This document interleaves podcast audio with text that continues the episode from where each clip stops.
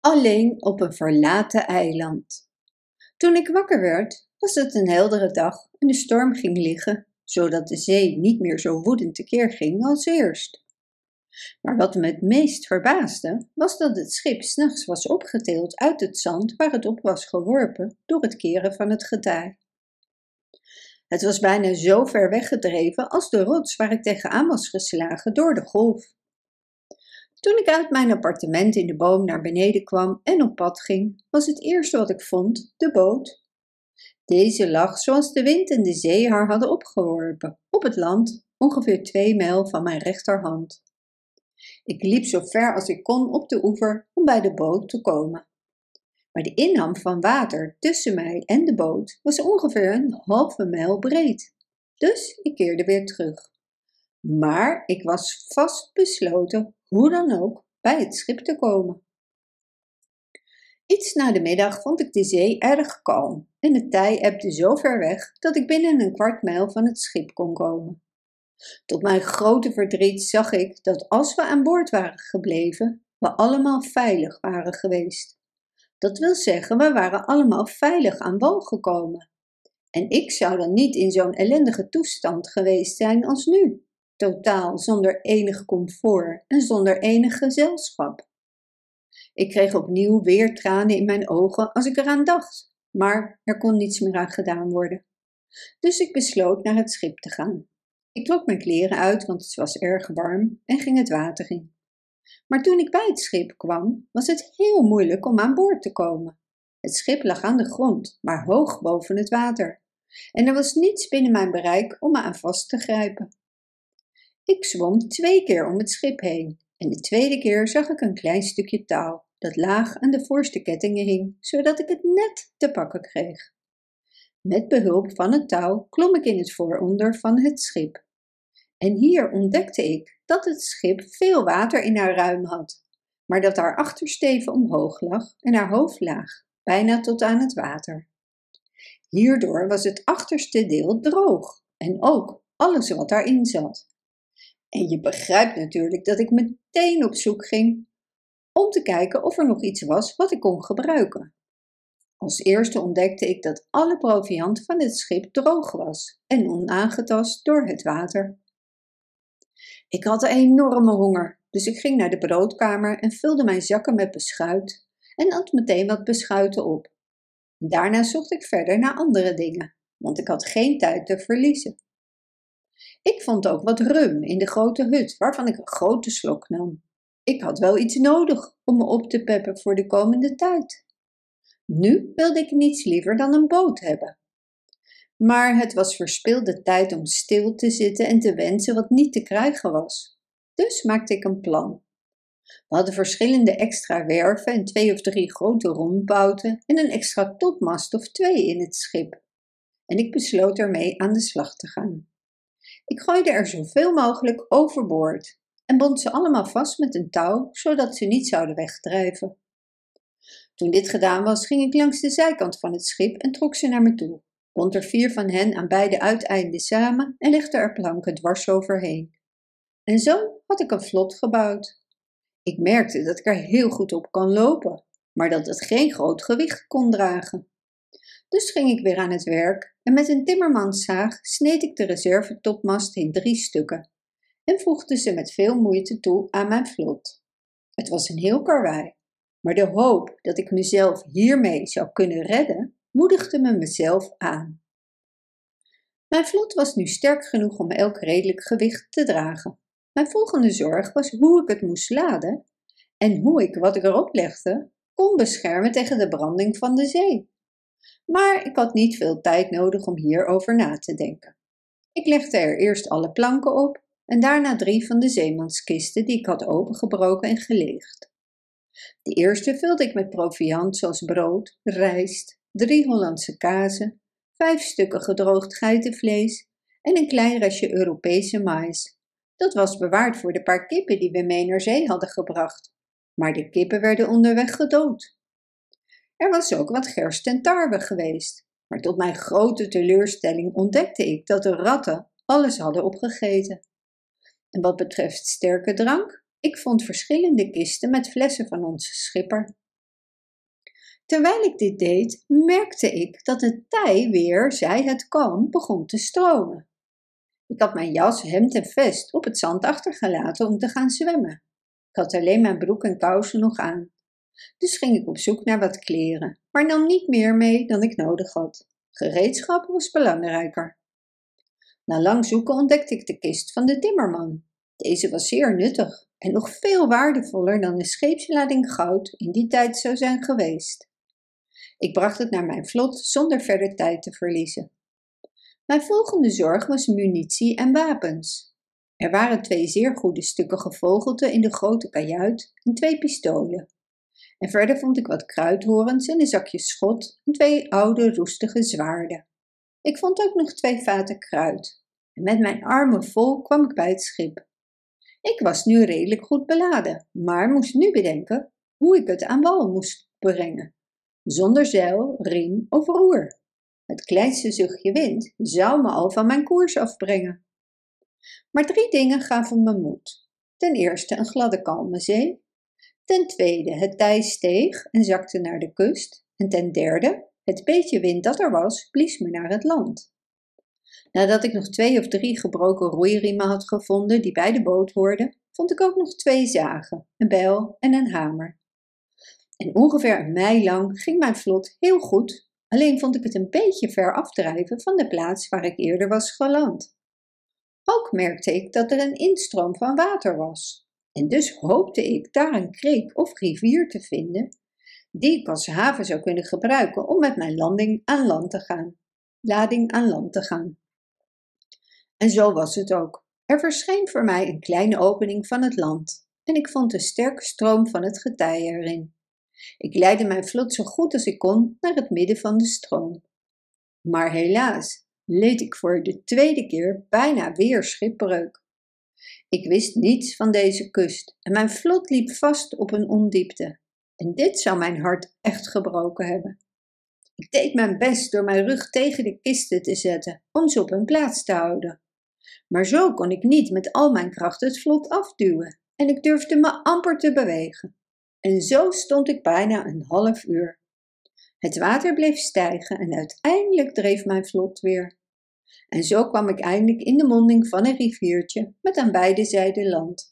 En ik zocht snel, voor de vloedstroom opkwam, een goede plek om aan wal te komen. Eindelijk zag ik een kleine inham aan de rechteroever en ik leidde met veel pijn en moeite mijn vlot daarheen. Maar met aan wal gaan, op de steile oever, zou ik opnieuw mijn lading in gevaar brengen. En het enige wat ik kon doen was wachten tot de tij op zijn hoogst was en dan proberen aan de kust te komen. En zo gezegd, zo gedaan. Het lukte me om het vlot met twee gebroken riemen in de grond te steken en mijn lading veilig aan wal te brengen. Mijn volgende taak was om het land te bekijken en een geschikte plaats voor mijn woning te zoeken. Daar zou ik ook mijn goederen veilig opbergen. Waar ik was, wist ik nog niet. Het kon het vaste land zijn, maar ook een eiland, al dan niet bewoond, al dan niet met het gevaar van wilde beesten. Er was een heuvel niet meer dan een mijl van mij vandaan, die erg steil en hoog oprees, en die leek uit te steken boven een aantal andere heuvels. Ik pakte een van de vogelvangers uit en een van de pistolen en een kruidhoorn. En al dus gewapend ging ik op ontdekking naar de top van de heuvel. En daar zag ik mijn lot, een grote rampspoed. Namelijk dat ik op een eiland was, aan alle kanten omringd door de zee. Er was geen land te zien, behalve enkele rotsen en wat kleinere eilanden. Ik ontdekte ook dat er niets op het eiland groeide. En het leek erop dat het onbewoond was, behalve door wilde dieren, van wie ik er echter geen zag. Ik zag wel een overvloed aan vogels, maar kende hun soort niet. Toen ik ze doodde, wist ik niet welke geschikt was voor voedsel en welke niet. Toen schoot ik op een grote vogel die ik op een boom aan de zijkant van een groot bos zag zitten. Ik geloof dat het het eerste pistool was dat daar is afgevuurd sinds de schepping van de wereld. Ik had nog maar net geschoten of uit alle delen van het bos rezen een ontelbaar aantal vogels op, van vele soorten, die een verward geschreeuw en gehuil voortbrachten, elk in zijn eigen toonsoort. En wat betreft het wezen dat ik doodde, ik dacht dat het een soort havik was. Zijn kleur en snavel leken erop, maar het had geen klauwen en zijn vlees was aas en nergens geschikt voor. Na deze ontdekking keerde ik terug naar mijn vlot en ging aan het werk om mijn lading aan land te brengen, wat de rest van die dag in beslag nam. Ik wist nog niet hoe ik de nacht door zou moeten brengen. Ik wist ook nog niet waar, want ik was bang om op de grond te gaan liggen. Een wild beest zou me kunnen verslinden. Later bleek dat ik niet bang had hoeven zijn. Maar zo goed als ik kon, barricadeerde ik me met de kisten en planken die ik aan wal had gebracht en maakte een soort hut voor die nacht. Ik wist ook nog niet waar ik voedsel vandaan kon halen, behalve dat ik een paar hazen uit het bos had zien rennen waar ik eerder de vogels had geschoten. Ik begon nu te bedenken dat ik nog een groot aantal dingen uit het schip zou kunnen halen die nuttig voor mij zouden zijn. In het bijzonder een deel van het tuig en de zeilen. Dus ik besloot indien mogelijk nog een reis naar het schip te gaan maken. En omdat ik wist dat de eerste storm die waaide het schip noodzakelijkerwijs in stukken moest breken, besloot ik dat andere dingen verder konden wachten totdat ik alles uit het schip had gehaald. Toen riep ik in gedachten een raad bijeen, of ik nu met het vlot terug moest gaan of moest wachten. Maar nu gaan bleek onuitvoerbaar. Dus ik besloot om te gaan als het tij was gedaald. Ik ging op pad met alleen mijn geruite hemd, broek en linnen schoenen aan. Ik ging op dezelfde manier als eerst aan boord van het schip en maakte een tweede vlot gereed. Nu had ik ervaring, dus ik laadde het vlot niet te zwaar en nam nuttige dingen mee, zoals zakken met spijkers, een grote vijzel, bijlen en een slijpsteen. En verder nam ik nog kruid en kogels mee. Naast deze dingen nam ik alle mannenkleren die ik kon vinden en een reserve voor Marcel, een hangmat en wat beddengoed mee. Hiermee laadde ik mijn tweede vlot en bracht het tot mijn grote vreugde allemaal veilig aan wal. Ik was tijdens mijn afwezigheid van het land enigszins bang dat mijn proviand aan de wal zou worden verslonden door een beest. Maar toen ik terugkwam, vond ik geen enkel spoor van een bezoeker. Er zat alleen een soort wilde kat op een van de kisten, die toen ik haar naderde een eindje wegrende en toen bleef staan. Ze was heel kalm en onbezorgd en keek me vol in het gezicht, alsof ze de geest had om mij te leren kennen. Ik bood haar mijn geweer aan, maar omdat ze dit begreep, maakte ze zich er geen zorgen over. Ze liep ook niet weg, waarop ik haar een koekje toewierp, hoewel ik er niet veel van had. Ze ging naar het koekje, rook er aan en at het en keek of er meer was. Ik bedankte haar voor haar komst, maar kon niet meer missen, dus marcheerde ze weg. Nadat ik mijn tweede lading aan wal had gekregen, ging ik aan het werk om een kleine tent te maken met het zeil en wat palen. In deze tent bracht ik alles waarvan ik wist dat het zou bederven door regen of zon. En ik stapelde alle lege kisten en vaten op in een cirkel rond de tent, om hem te versterken tegen elke plotselinge aanval het zij van een mens of van een dier. Toen ik dit had gedaan, blokkeerde ik de deur van de tent met een paar planken aan de binnenkant en een lege kist die overeind stond. En ik spreidde een van de bedden op de grond uit en legde mijn twee pistolen vlak bij mijn hoofd en mijn geweer naast me. En zo ging ik voor het eerst naar bed en sliep de hele nacht heel rustig, want ik was erg moe. De nacht ervoor had ik weinig geslapen en de hele dag hard gewerkt om al die dingen van het schip te halen en aan land te krijgen. Maar toch was ik nog niet tevreden, want terwijl het schip nog rechtop lag, dacht ik dat ik alles uit het schip moest halen wat ik kon gebruiken. Dus ging ik elke dag bij laag water aan boord en bracht het een of ander mee. Maar vooral de derde keer dat ik ging, bracht ik zoveel mogelijk van het tuig mee als ik kon evenals alle kleine touwen. Kortom, ik heb alle zeilen weggehaald om te gebruiken als stukken canvas. Maar wat me nog meer troostte, was dat ik toch, hoewel ik al vijf of zes van dergelijke reizen met dit schip had gemaakt, meer vond dan ik dacht. Ik vond een groot vat met brood, drie grote vaten sterke drank, een doos suiker en een vat fijne bloem. Dit was een grote verrassing voor mij omdat ik niet nog meer proviand verwachtte te vinden. Weldra maakte ik het vat brood leeg en wikkelde het pakketje voor pakketje in stukjes zeil die ik uitsneed. Ook dit alles bracht ik veilig aan wal. De volgende dag maakte ik nog één reis en toen ik het schip had geplunderd van wat draagbaar en geschikt was, begon ik met de kabels. En het lukte me om twee kabels en een tros en al het ijzerwerk aan de wal te krijgen op een groot vlot. En zo ging ik er met alle zware goederen vandoor. Maar het geluk begon me nu te verlaten. Want dit vlot was zo onhandelbaar en zo overladen dat het nadat ik de kleine inham was binnengegaan, niet goed bestuurbaar meer was. Het sloeg om en al mijn lading viel in het water. En wat mijzelf betreft was het niet erg, want ik was dicht bij de kust. Maar van mijn lading raakte een groot deel verloren, vooral het ijzer waarvan ik juist dacht dat het voor mij van groot nut zou zijn geweest. Echter, toen het tij keerde, kreeg ik de meeste stukken van de kabel aan land. En hierna ging ik elke dag aan boord en bracht mee wat ik kon krijgen. Ik was nu dertien dagen aan wal en elf keer aan boord van het schip geweest. Als het kalm weer was gebleven, had ik alles van het schip af kunnen halen. Maar toen ik de twaalfde keer voorbereidde om aan boord te gaan, merkte ik dat de wind toenam. Ik ging toch bij laagwater aan boord en ontdekte nog een kastje met laden erin. In een daarvan vond ik twee of drie scheermessen en grote scharen en een dozijn goede messen en vorken. En in een andere lade vond ik ongeveer 36 pond waarde in geld, een Europese munt en een beetje Braziliaans geld en wat goud en zilver. Ik glimlachte bij mezelf bij het zien van dit geld. Oh, gelukkig geld, zei ik hardop. Waar ben je nu nog goed voor?